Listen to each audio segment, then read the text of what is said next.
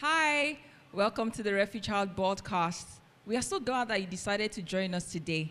Here at the Refuge House, we help people discover their God-given uniqueness through the teaching of God's word so that they can be empowered to make a difference and impact the world for Christ. So here's what you need to do. We need you to grab your Bible, your notebook, your pens, and then get ready for a powerful message and see what God is going to do.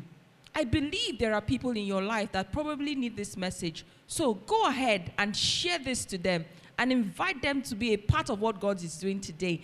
Thank you and enjoy this week's message. I said if you operate the natural human love, because we're all born into that. But the problem with the natural human love is that it's a victim of sin. When Adam fell, man's dealing with each other became selfish. It became offendable. We saw that the moment Adam and Eve sinned. When God said, what did you do? Why do you tell me that you're naked? Did you do what I asked you not to do? He said, the woman you gave me. He threw the wife away. And we asked the wife, why did you do that? The wife said, the serpent deceived me and I ate it. So they defaulted into self-preservation mode. And that's characteristic of natural human love. Natural human love, it's selfish. It's self-centered. It puts its own interest above any other person's interest. That's why if you have a mother who has a child or children and there are other children there, it is natural for her to be more protective over her own than the other one. Am I lying? Answer me now, am I lying? That's a classical example. And if they are sharing food to children and her own is there and they are supposed to give me, the tendency to give her children more and better is there. Am I lying? It's called natural love. Selfish, self-centered, self-interest above the rest. But if you're going to walk in the love of God and you're going to experience God's presence and backing, you must operate the love of God. Now, listen to this. A husband, you can walk in natural love towards your wife. Wives, you can walk in natural love towards your husband. Do that, get ready, you're going to face offense. Two of you are going to be selfish with each other. You'll be hiding things from each other. All right, you'll be having occasional crisis. But if you're going to operate the love of God, then you are inviting God into your relationship. Now, let me move from that. Church people, everybody say church people. Look at your brother and your sister and say hello. Say church people. If you are going to operate the natural love, you'll fight yourself. You're going to, Paul said, you're going to devour yourself. You're going to have issues with yourself because you're going to be selfish. You won't care about people because you're only interested in yourself. When you come to church, it's God, how can you help me? Give me breakthrough, give me blessing. That thing I've been believing you, God, for what's happening? You don't even care about who is coming to church, who is not coming. Or the person that you've not seen for about a week. It doesn't bother you. All you are interested in is how can today's service bless me? How can today's service help me? How many of you know what I mean? Yeah, that's all you think about. You're not concerned about what is God saying. What is God doing? How can I be a part of what God is saying and what God is doing? It's only when you operate the love of God you think like that. When you think about the love, when you operate the love of God, you are conscious about souls. You are thinking about people who are perishing and going to hell, and you're not doing anything about it. You think about praying for the pastors, praying for your fellow brothers and sisters, so that they will be established in the Word of God, so that the kingdom of Christ can advance and make a difference. Those are the kind of things you think. And when you think like that, the Spirit of God finds it easier to flow through you. But when you are selfish, you restrict the dealings of the Spirit in your life. Satan knows this very well. And that's why he has orchestrated the works of the flesh to ensure that you and I do not walk in love. So occasionally, and he has, how will I put it? He has also positioned strategic antichrist reasonings and behavior to ensure that you don't walk in love, you walk in something else. All right, so we've looked at the characteristic of the God kind of love, that if you're walking in love, what is the first thing? You forbear. Is that not so? When you walk and love the God way, you're patient. Look, get this clear, nobody's perfect, get it clear. But when you operate in the love of God, you'll be patient towards your brother.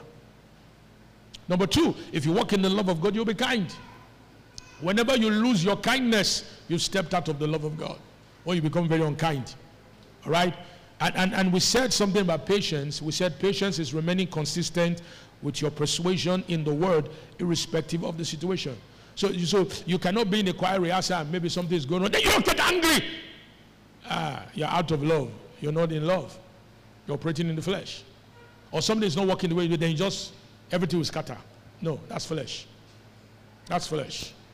Because if you walk in the love of God, you're patient. Number three, when you walk in the love of God, you don't envy. What does it mean to envy?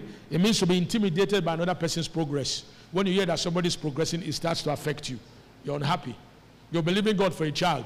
And when you hear that somebody's pregnant and is dedicating a baby, you now start feeling funny. Start feeling funny. That's envy. That's not love. The love of God rejoices with those that what? Rejoice. He celebrates with those that celebrate.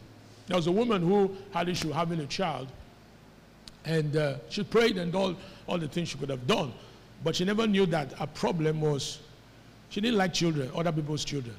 Anytime she comes around children, there's this it is hatred. And that was what the offense that was blocking her from receiving, until the Holy Spirit told her through someone, said, your heart is wrong. Because if you have unforgiveness in your heart, it will affect your faith. And she repented, and that same year she took in and she had a child. So when you walk in the love of God, brothers and sisters, you don't envy. The love of God does not vaunt itself. It doesn't show off. Satan wanted Jesus to show off. If you are the Son of God, command these stones to become bread. No, God doesn't do that. If God wanted to show off, I mean, it would just enter one hospital and release everybody that are sick. That's showing power now. Is it that God cannot display his power? He can, but it's not in the nature of love to show off, because showing off speaks of intimidation. And God doesn't work like that. God is a God of love. Do you understand that?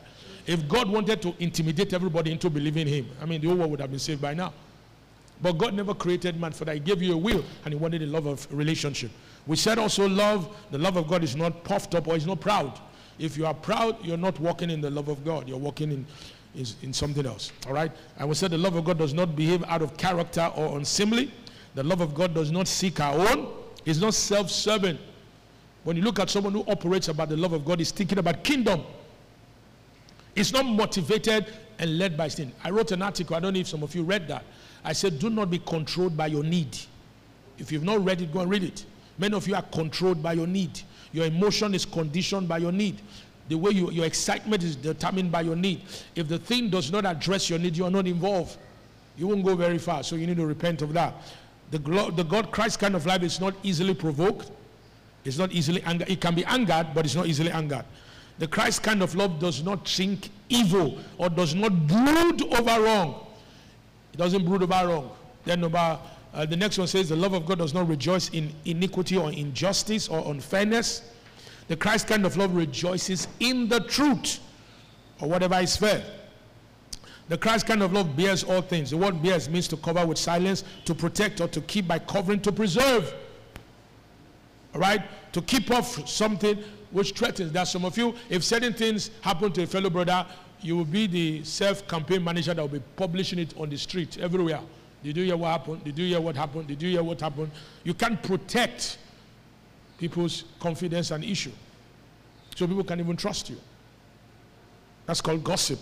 The love of God doesn't gossip. The love of God believes all things, or is full of confident, godly expectation that even though you're struggling, the best is yet to come. Say amen. Amen. The love of God endures all things. In other words, it has the courage to persevere in the midst of adversity. Your love for your husband and your wife will not change because you're going through difficult times. Hello? Do you understand what I mean by that? A time will come that maybe either of you financially may not be buoyant. Or maybe you may be led to take a decision that puts a financial constraint on one of you. For the moment, or for the time being. The other one will understand. I will not be using it to hit him. You say you're a man. Are you not supposed to be providing? What's going on here? That's wrong. That's using the Bible as a law. Do you understand that? The love of God doesn't do that. All right? So sometimes grace may walk in such a way that the woman will be the one with finance. And for you men who have a problem with your woman, your wife making money, you better repent. It's Antichrist. Did you hear what I said? Yeah. It's Antichrist. Sometimes your wife can even earn better than you. It's all we. Is that not true? It's only a foolish man that bothers him. Somebody said, I rejected the car. Why? When we wanted to get married, the father of my wife wanted to give a car. But I said, I'm a man. I will not receive it. You are a fool. A big fool. That was favor speaking for you. Bible says, he that findeth a wife findeth a good thing and obtain favor from God. What's wrong with you? You are a traditionalist. Maybe you have listened to one idiot. Not a camel. And he doesn't have a bicycle, not even a car. And you're not going to listen to him. Say, no. Let them not say you'll be mad. Yes. What does that even mean? Then instead of you take the car, maybe it was a brand new car and has AC. You will not take. They will not give it to somebody. They will not use it to pass you. And go, hey, I don't know how you did. Though, they will not be strong. Say, yes, I'm a man. No, you're a foolish man. All right? You're not intimidated because you understand your value is not in accomplishment but in Christ. Do you understand that? Your value is what? Your value is not in the fact that you're a man. Your value is not in the fact that you're in your achievement. Your value is in the fact that you are in Christ. Amen. So you're not intimidated by each other's progress. Because it's not in the love of God to be intimidated by each other. Because you love. I remember the story of a man who was a medical doctor. He lost his job. Had a lot of friends. And things were rough for him. The wife happened to be a teacher. And it was bad for a while. Everybody say for a while. It was bad for a while. But the woman with her teacher's salary was taking care of the family. He was looking for a job. Nothing was happening. Then all the friends, you know there are people that I call their fair weather friends. When it is good, everybody's around you. But when it becomes tough, they don't want to pick your call because they think you will ask them for money. Is that not true? That's how you know those who truly love you and who care about you and who believe in you because of you, not just because of what they are benefiting from you. Because we have too many fair weather friends. Even in church. When they know you're going through tough time, they pull away saying, "Koko, they ask me for money." If you have given, if you don't have, say, "I don't have now, but I'll see what I can do." Do you understand what I'm saying? You're honest. You don't start treating the person as, because your turn will come. I hope you know that. Paul said, "I know how to abase and how to abound." So it's part of the cycles we go through. So the pastor that was telling me said he went to the house one day and he said all the reason why this thing was going through, he never saw the woman change her countenance one day. Whether she was pretending or not, I don't know. But the husband never complained one day. And they managed what they could afford. And they were okay with it. Because when you go through seasons of not too much, you step down on the taste. What did I say? Stepped on the taste. You don't afford too many things. You keep it down. When DSTV decided to increase my subscription, I downgraded it. I went from where they took it to the smallest one. My daughter said, "Daddy, this thing is useless." I said, "No problem. When it's finished, there will be no DSTV again. Don't worry. You're wise. You manage yourself." All right? So, one day, by divine favor, somebody took his CV and it found its way to the board of directors of First Bank. They looked at it and they found that the guy had qualifications. Because when favor speaks for you, they'll find you. So they called him. They said, "We like your CV and your experience. We'd like you to become a medical director." The guy was shocked. So he accepted. When they showed him the package, you know that God pays. Everybody say, "God pays." God pays. Say that one more time. God pays. That's why, women, when your husband is going through tough time, treat him well. Don't make him feel foolish and miserable. Don't send secret message to him. Pray for him. As far as your husband is not a lazy man, okay? If he's a lazy man, ask the Holy Ghost fire to work on him. Do you understand me? Did you hear what I said? Ask the Holy Ghost fire to burn him. He won't kill him. He will refine him. All right? You are not supposed to be lazy. But you can be hardworking, and there are some seasons that can drag. Because God is working out something. But don't be unkind to yourself. Don't make the man feel, you know you should do something, but you will leave it. And you know there's nothing the man can do. That's been wicked. Anyway, so they called the guy. When he saw the package, he agreed. And he told him, "Say, before you start the job, because of the level that you're starting, you're going to go on a vacation with your family for 1 month before you start the job." How many of you like that kind of job? Paid him, man went, came back. It happened in Lagos. What I'm telling you happened. All of a sudden, you know what the first thing he did? And when they were going to church, they'll be using Molwe to go to church. The woman never complained. The first money that hit the guy's account, he just called him and said, come. He said, what? He said, follow me. He said, where are we going? He said, follow me. Went to a brand new car shop, told the wife, pick one. I said, eh? He said, pick one. Bought it in her name and gave it to her. She wasn't expecting that. She just benefited out of her kind-heartedness. Amen. All right, so let's learn from that. It can happen both ways. That's why the love of God is very key. All right, so we've looked at the love of God. Now, what are those areas of offense that Satan uses to try to stop us from operating in the love of God? Are you ready to know that?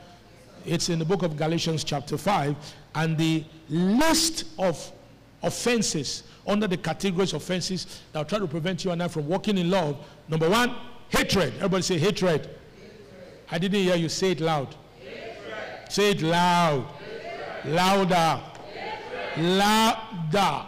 Hatred. Louder. Hatred. Look at your neighbor. Say, do you hate? So we say, no, God forbid, it's a lie. Listen. What is the meaning of hatred? Let me just tell you what hatred means.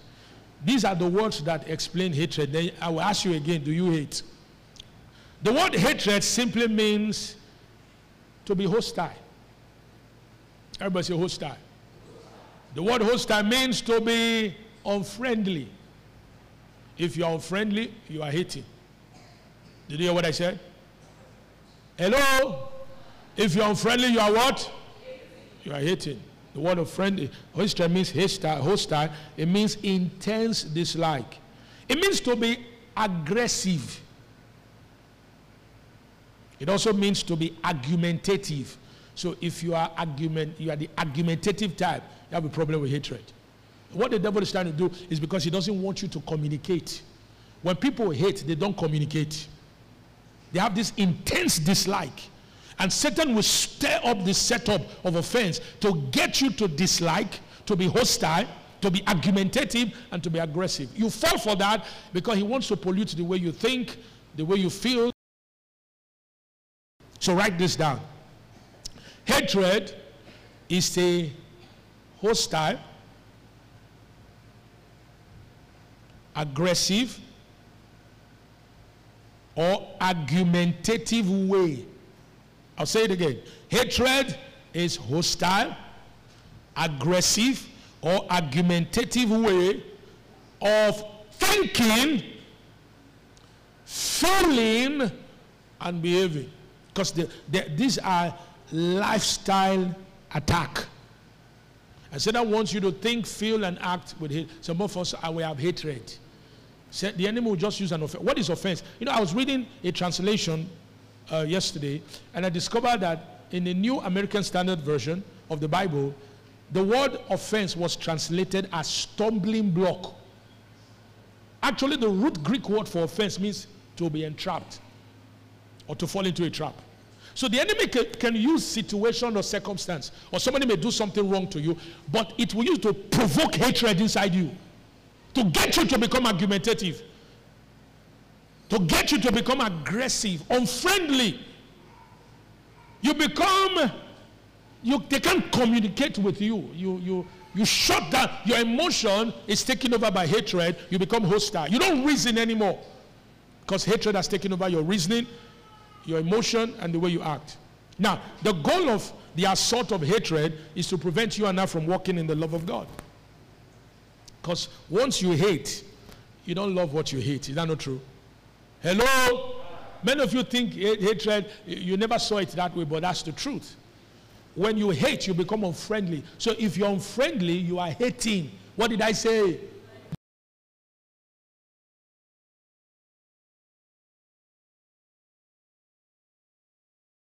Deceptive work of the flesh.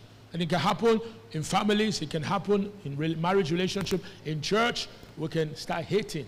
When you become unfriendly, and once you're unfriendly, that means you're not approachable.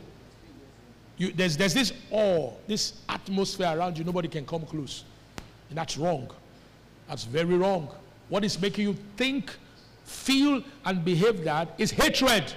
You need to get rid of it. He wants you to hate. Now, you do not love what you hate, and God equates hatred with murder. What did I say? Write this down, 1 John 3:15. Whosoever hates his brother is, not like, is a murderer. So if you hate your husband, you are a murderer. A murderer is a killer. To hate, according to God, is to kill. Hatred is equivalent to murder. And you know that no murderer or murderer has eternal life abiding in him. When you hate, you are a killer. What did I say? You are a killer. Remember, hatred is being hostile, unfriendly, aggressive, argumentative. All right? Now, can I say this? To hate, according to 1 John 3:15, is foreign to the love nature of Christ. When you operate in the love of God, you don't hate. Do you understand what I mean? But if you operate with natural love, you will be set up for hatred. It comes with the territory. Because when he does one thing you don't like, you're put off. You know, there are some people, they don't tolerate anybody. They have some standards they care for themselves, and if people don't meet those standards, they get upset. They get angry.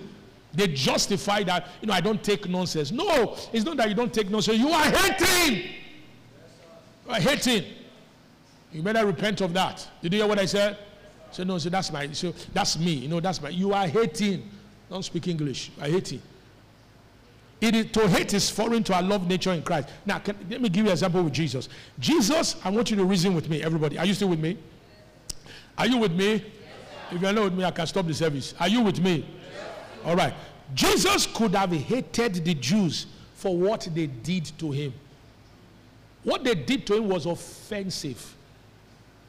He could have hated them. Let me give you an example. His arrest. Now, what I want to share with you is not to impress you. I asked the Holy Spirit for something, and he gave me. I want to read through the New Testament. So I told my daughter, I want to read 20 chapters a day. After like 2 or 3 hours, I had read 20 chapters of the book of Matthew. But I told my wife before I went to bed, I finished the book of Matthew and began the book of Mark yesterday. I'll finish the book of Mark today. And I found out that if you concentrate in about 2 or 3 hours, you can read through the entire book of Matthew in about 3 hours, and which I did. After I finished, I started preparing for church. All right. Now, one of the things I found out is this, that Jesus' arrest, the way he was arrested, the way he was prosecuted, he did not have what they call fair hearing. Was his hearing fair? No. His sentencing was not fair. It was a setup. His torture was unfair. He wasn't a criminal. And his eventual crucifixion were all fraudulent. It was a fraud. Due to his love for man, Christ allowed himself to be treated like a hardened criminal.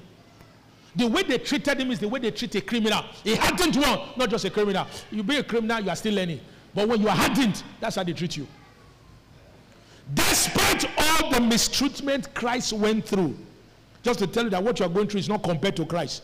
Despite all the mistreatment Christ went through, he still chose not to hate. The love of Christ is amazing because he doesn't hate. Let me tell you what he prayed for them. Why they were nailing him to the cross. If it were you, they were putting nail to your cross. You'll be swearing, cursing them to your 5th generation. It will not be well with you. God will punish all of you.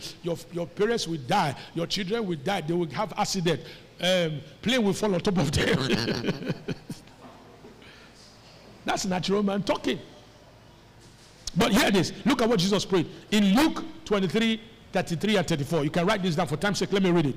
And when they were come to the place which is called Calvary, Luke 23:33, where they crucified him, and the malefactors, the word malefactor means the criminals, one on the right hand and the other on the left hand. Can you imagine? They killed him, put him between two criminals. Why did they do that? To give the image that he too was a criminal. Is that not true?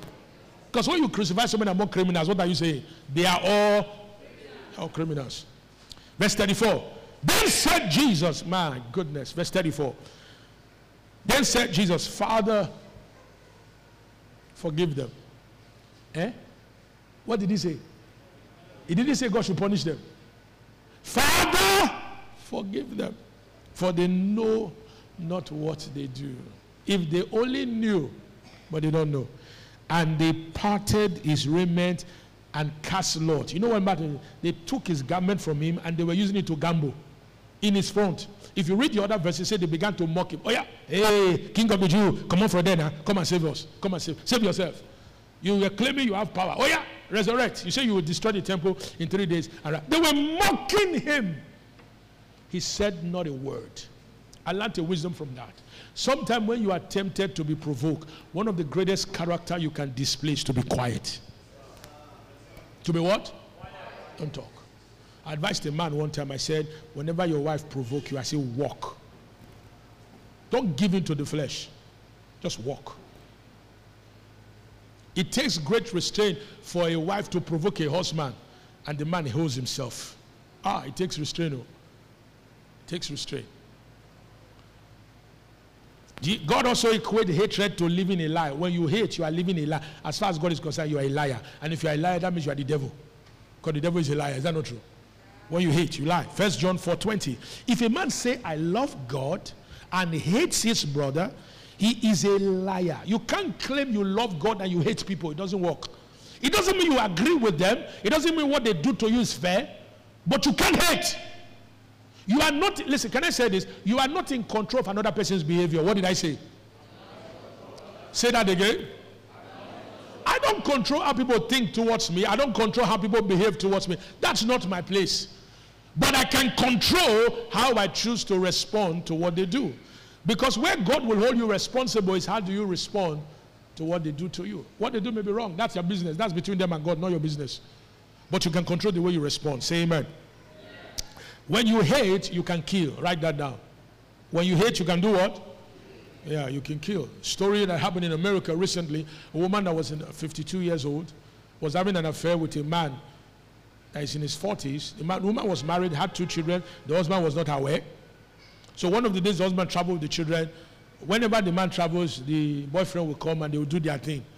After a while, the woman said she was not doing it again. Maybe she started having guilt or something. But the guy didn't want the relationship to stop. So one of the days he went to visit, tried to tell the woman to reconsider. The woman refused. And an argument broke out from an argument. The man became very angry, obviously envious and all that, and out of took the kitchen and stabbed her over 50 times. Bundled her body inside a sport bag and dragged it some distance away from the house and dumped it. Fortunately for him, a security camera from one of the places caught him. That's how they caught him.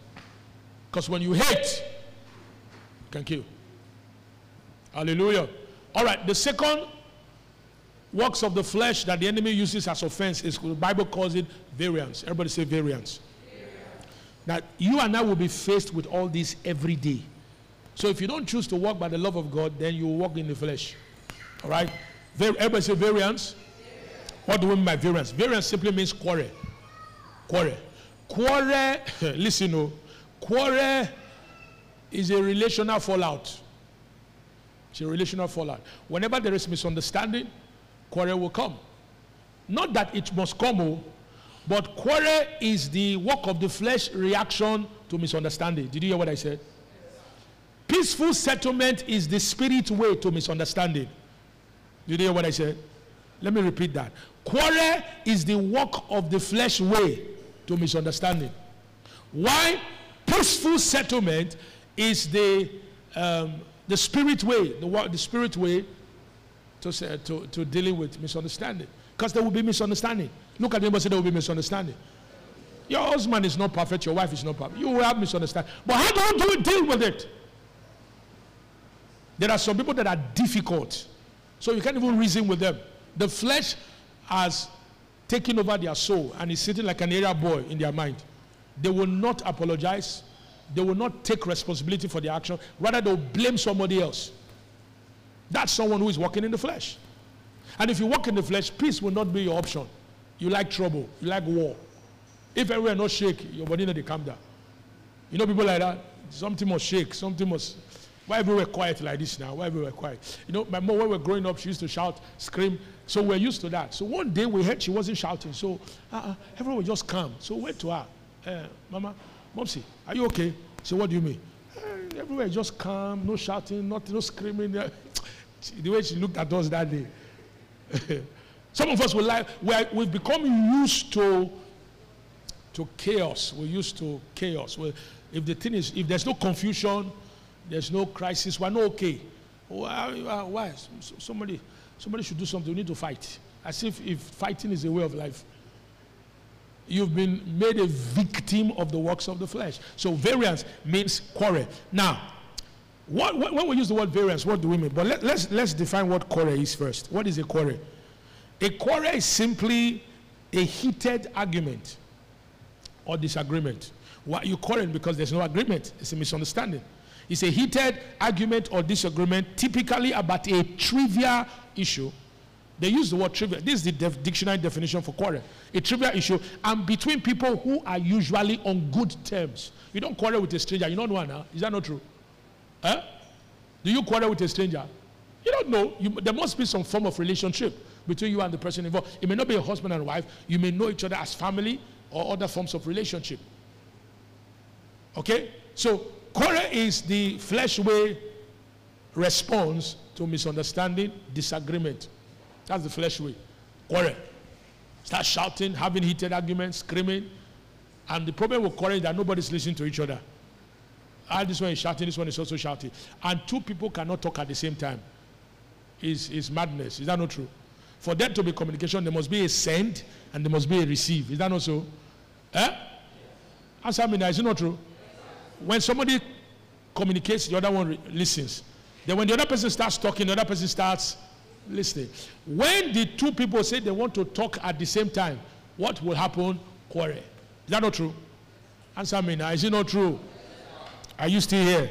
So a quarrel is a heated argument or disagreement, typically about a trivial issue, and between people who are usually on good terms, which tells you that Satan wants to use quarrel to destroy the harmony in a relationship. That's the purpose. He doesn't want you to walk in harmony. He wants to destroy that. So why do we look at quarrel? Quarreling or variance is a quarrelsome. Everybody say quarrelsome. Everybody say quarrelsome.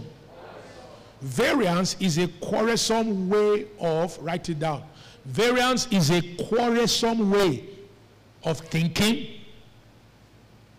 Variance is a quarrelsome way of thinking, feeling, and behaving. When the works of the flesh of variance is working inside you, you become quarrelsome in the way you are thinking, quarrelsome in the way you feel, and quarrelsome in the way you behave. When we use the word quarrelsome, what do we mean? Very simple. It means to be hot-tempered. What did I say?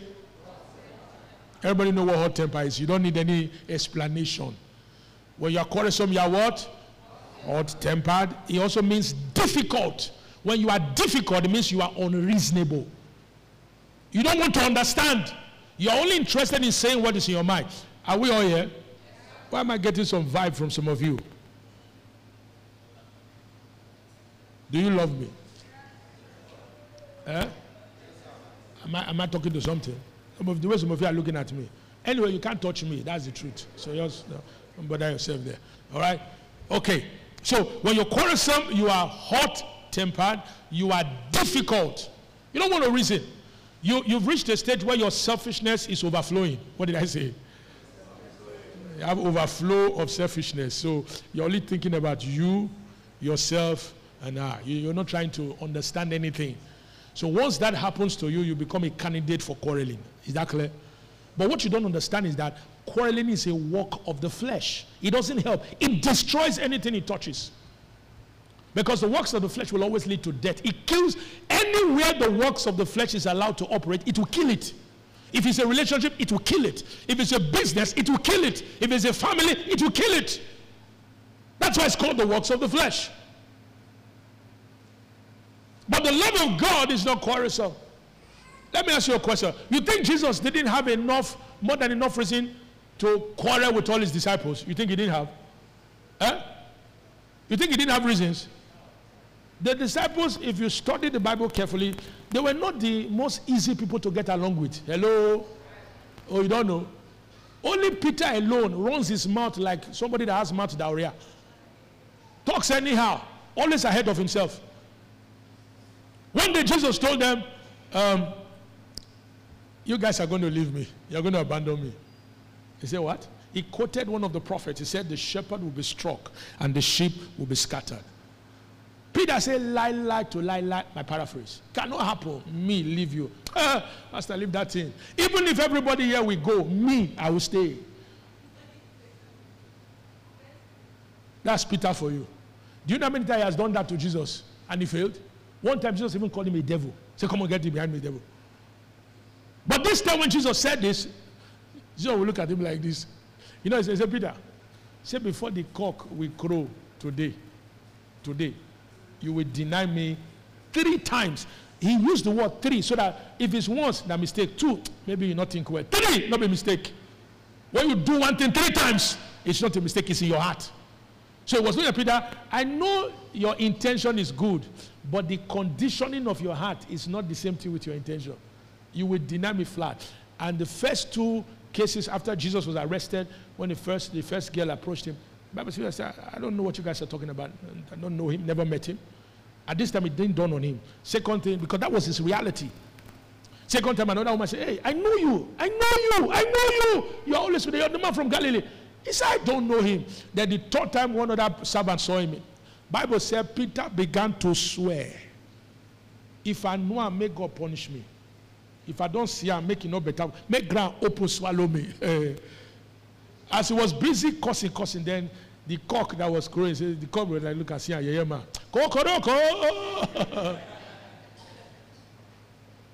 When Peter, the Bible says, when Peter heard the cock, he wept bitterly. Ask your neighbor, say, are you a peacemaker? Or a troublemaker? A peacemaker always seeks a peaceful resolution to everything. A troublemaker just wants to make trouble. They are unreasonable, they are difficult. That means the work of the flesh of variance is affected. If they don't shake the whole place, they are hot-tempered, difficult. Ah! But always remember, the solution is what matters. Is that not true? Expressing how happy you are about the thing, does it change anything? No, you just set yourself for BP. What is the solution? What is the way forward? That's what matters. That's what peace does. All right, is that clear? Like hatred, the goal of variance, remember I said variance is what quarrelsome, eh? The goal of variance is to prevent us from walking in love. You do not love those you quarrel with. Is that not true? Do you love those you quarrel with? Answer me now. Come on, everybody. Do you love those you quarrel with? So let me say this. Avoid any opportunity to quarrel because it will steal your peace. When you're quarrelsome, you will never be at peace. You will look harassed. You'll be having a headache that you cannot trace the source. You'll be hissing while you are sleeping. You'll be turning how many times on the bed? Only you will be worrying yourself. And the problem with when you're quarrelsome, when other people are calm, it annoys you. Maybe if you're talking to your spouse and it's not as looking troubled like you, you get angry. So it's me that is mad now. She is me that you will now be insulting yourself. You know that people like that say, "Nah, me no get sense now." He did tell you, you are the one saying it too. So it's me that you will now start insulting yourself. So it's me that has big head. Eh? It's me that is not thinking. Eh? It's me that is foolish. Nah, me no good. Eh? Nah, me no they think. It's only you that is saying it too. That's what happens. That's what variance does. You begin to speak rubbish to yourself. All right. Number 3. Okay, let me say this. Colossians 3:13. Write this down. The scriptural way to dealing with quarrel is to be quick to forgive. What did I say? Yeah, be quick to forgive. Colossians 3:13. Forbearing one another and forgiving one another. If any man have a quarrel against any, even as Christ forgave you, so also do ye. Behave like a Christian. What did I say? Don't behave like somebody who doesn't know Jesus. Behave like a Christian. Even if you want to resolve it, go for a peaceful resolution. Peaceful resolution. The process should show that you want peace. Okay. 3, emulation. Everybody say emulation. The 3rd work of offense is emulation. Write this down. The word emulation comes from 2 words. Envy and contentious rivalry. Envy. You know what envy is? Envy is when you are intimidated about somebody else's progress. When somebody else's progress is affecting you, when people are doing where something is, it's as if something is wrong inside you. You're not happy. You're not excited for other people's success. That's being envious. Then contentious means to be troublesome. What did I say? Yeah, when you are contentious, it means you like trouble. You're a troublesome person. So the word emulation is the work of the flesh that comes from envy and contention or contentious rivalry. Rivalry means competition. Everybody say competition. Everybody, come on. All right, don't let me lose you. So emulation simply means an envious and contentious rivalry.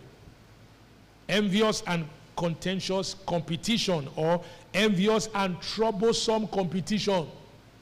As the way I'm looking at some of you, you may be fighting with emulation while you are there right now. All right? Emulation is an envious, let's write it down, all right? Emulation is an envious and contentious or troublesome way.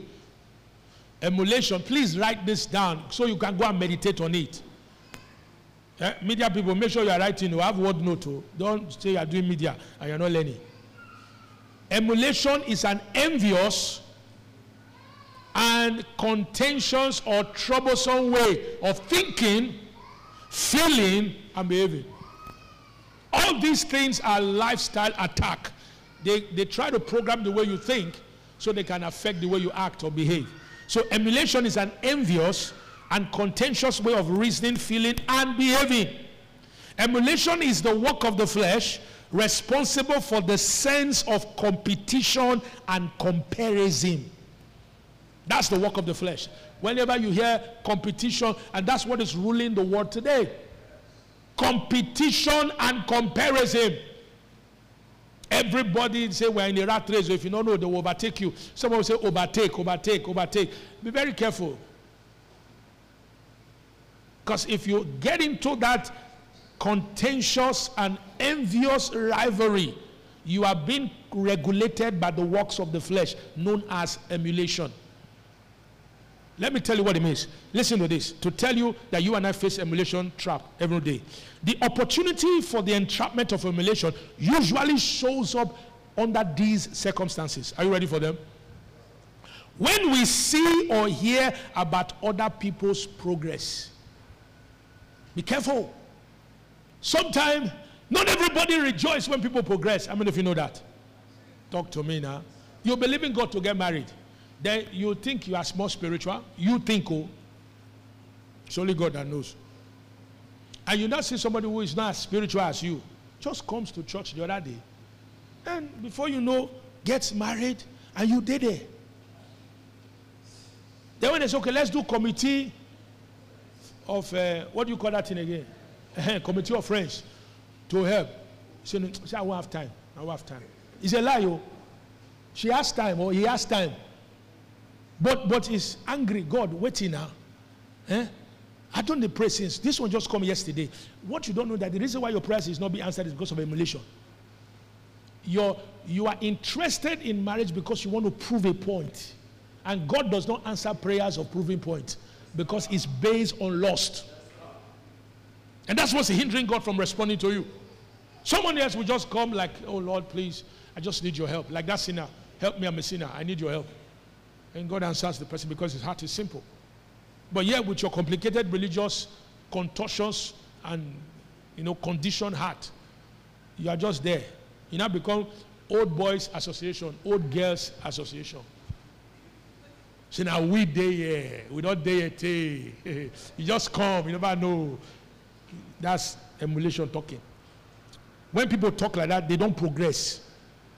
So you just they come, we don't day here since. We know till they go on here, we know how they run this thing. That way they rock this town. Shut up. It's called emulation. You won't progress that way. So when you see or hear other people, then you not hear them make from snack statement. Not who first start, now who first finish, now who they finish. Have you heard people talk like that? Since they first shall become. Yeah. They'll just quote it, say the first shall become the last. No book first start, no book first get there, provided somebody get there. What's wrong with you? Why don't you just shut up? Just shut up. If you don't have what to say, go and pray. Pray that God will bless their union, because that's how God is going to lift you. Are you hearing what I'm saying? Because your heart speaks louder than your mouth. Did you hear what I said? In the presence of God, because God always looks first at your heart before he looks at your action. Get it clear. That's why for some of us, when we read people's action, we may write them off, but God sees their heart and he will always write them in. Why did God raise Paul, who was Saul before? Because Saul's action was contemptuous. It was wicked. But the heart behind his wickedness was ignorance. He didn't know. He was deceived by religion. So he thought he was doing God a favor by killing Christians. So even though his actions were wrong, his heart was informed by ignorance. And God saw it. And later he said, I persecuted the church because I did it in what? Ignorance. But for us, when we look, we are quick to judge people by action. But never forget this, God sees beyond action and will look at your heart. That person you are writing off because you have some observation you've made over a period, because we like to fire people like fires in cabinet. I would like to claim that we know them. I know now. You don't know anybody. Shut up. You don't. What do you think you know?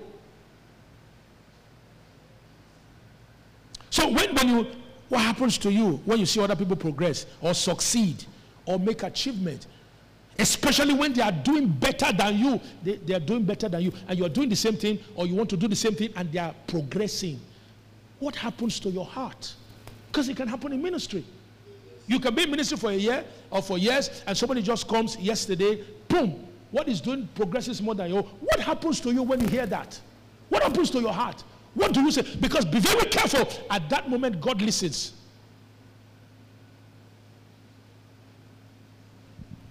This is the reason why we are fake in the church. We behave hypocrisy. We're not being straightforward. We're not honest. Everybody's looking at each other. When they tell you, how are you? They're not doing it because they love you or they care. They want to find out if you have overtaken them or what's going on in your life. That's what they mean by how are you. What do they do now? What are you doing? You may think that you think it's care, but they're interrogating you. Hey, Alpha, where do you work now? Hey, where do you stay? You get motor. You like, what is all this question? You think it's care, it's not care, they are envious. All right? Emulation can also come when the competition is in a similar profession or a different profession. Somebody just comes next thing is promoted above you. The next one, they say, in this company, only God can go save us. Yeah? Some people are not there, so go, your they climb over people's head. God, no. Anybody who ain't going anywhere, go planning to against my destiny. Holy Ghost fire, shut up.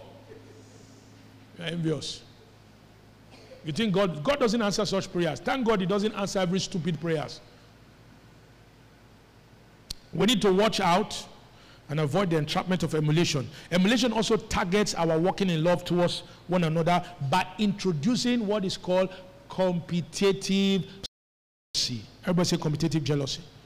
Let me read a statement from Creflo-Dollar's book I saw while Holy Spirit spoke that word to me, and I was searching it on the web, and I saw one of his old book he wrote in the 90s. It's called Exposing the Spirit of Competitive Jealousy. Listen to what he said. Competitive jealousy urges me to compare my clothes, my house, my financial position, or my ministry with others. Are you paying attention? Competitive jealousy drives me to compare myself with someone else. It provokes me to compete for favor, for position, for power, for authority, for influence. Ultimately, the spirit of competitive jealousy will compel me to criticize others in order to make myself feel good. Now, we'll first start. Now we finish. Careful. Competitive jealousy can occur in personal relationships. Your junior brother can be doing better than you, and you, the senior brother, all of a sudden, you just find out that the devil is trying to bait you. It was competitive jealousy that made Cain kill Abel. It was competitive jealousy that gave him that demonic mindset See, God doesn't love you. If God loves you, why did he accept your brother's offering and he didn't accept your own? All right? So you see what's going on now. As long as your brother is alive, your brother will be the stumbling block to your progress. Write this down, everybody. Write this, what I want to say down. Write this down. Nobody, including the devil, is a stumbling block to your progress, except you make them. Write it down. Because when Jesus rose from the dead, he cleared every stumbling block. Any stumbling block that is before you today is by your permission. How do I know? Ephesians 4:27. Give no place to the devil. Anything that is a resistance to you is what you give place to. Nobody is a threat to you except you make them. Nobody. Do you know what I said? Nobody's progress, listen to me and listen to me very well. Nobody's success, progress is a threat to you except you make them. Whatever is happening in anybody's life is not a threat to you except you make them. And you can only make them when the works of the flesh, known as emulation, has invaded your mindset. Because the devil will convince you that your progress is a threat to your progress. Are you hearing what I'm saying? It's a threat to your progress. Then why would you do? You that's been here since. How would they just come and be doing? They must be doing something. Who told you that they must be doing something? That's the mentality behind anybody that progresses. They must be a drug pusher. Have you heard people talk like that before? Say, nah, drug money, nah, drug money, nah, drug money. Are you telling me that every progress is drug money? Every progress is Yahoo boys? Is that what you're saying? You better be very careful, because competitive jealousy will make you make a blanket statement about anything progressive. Or a church experience, they don't keep person, they don't keep person, they don't keep person. You are always throwing baseless statements around. And they think I'm going to stop. We're going to take care of the other 451 in the second service, because I want the Thanksgiving committee to have time to intimate you with that. All right, can we just pray? Let me stop here. Hallelujah. We've looked at three. What's the first one?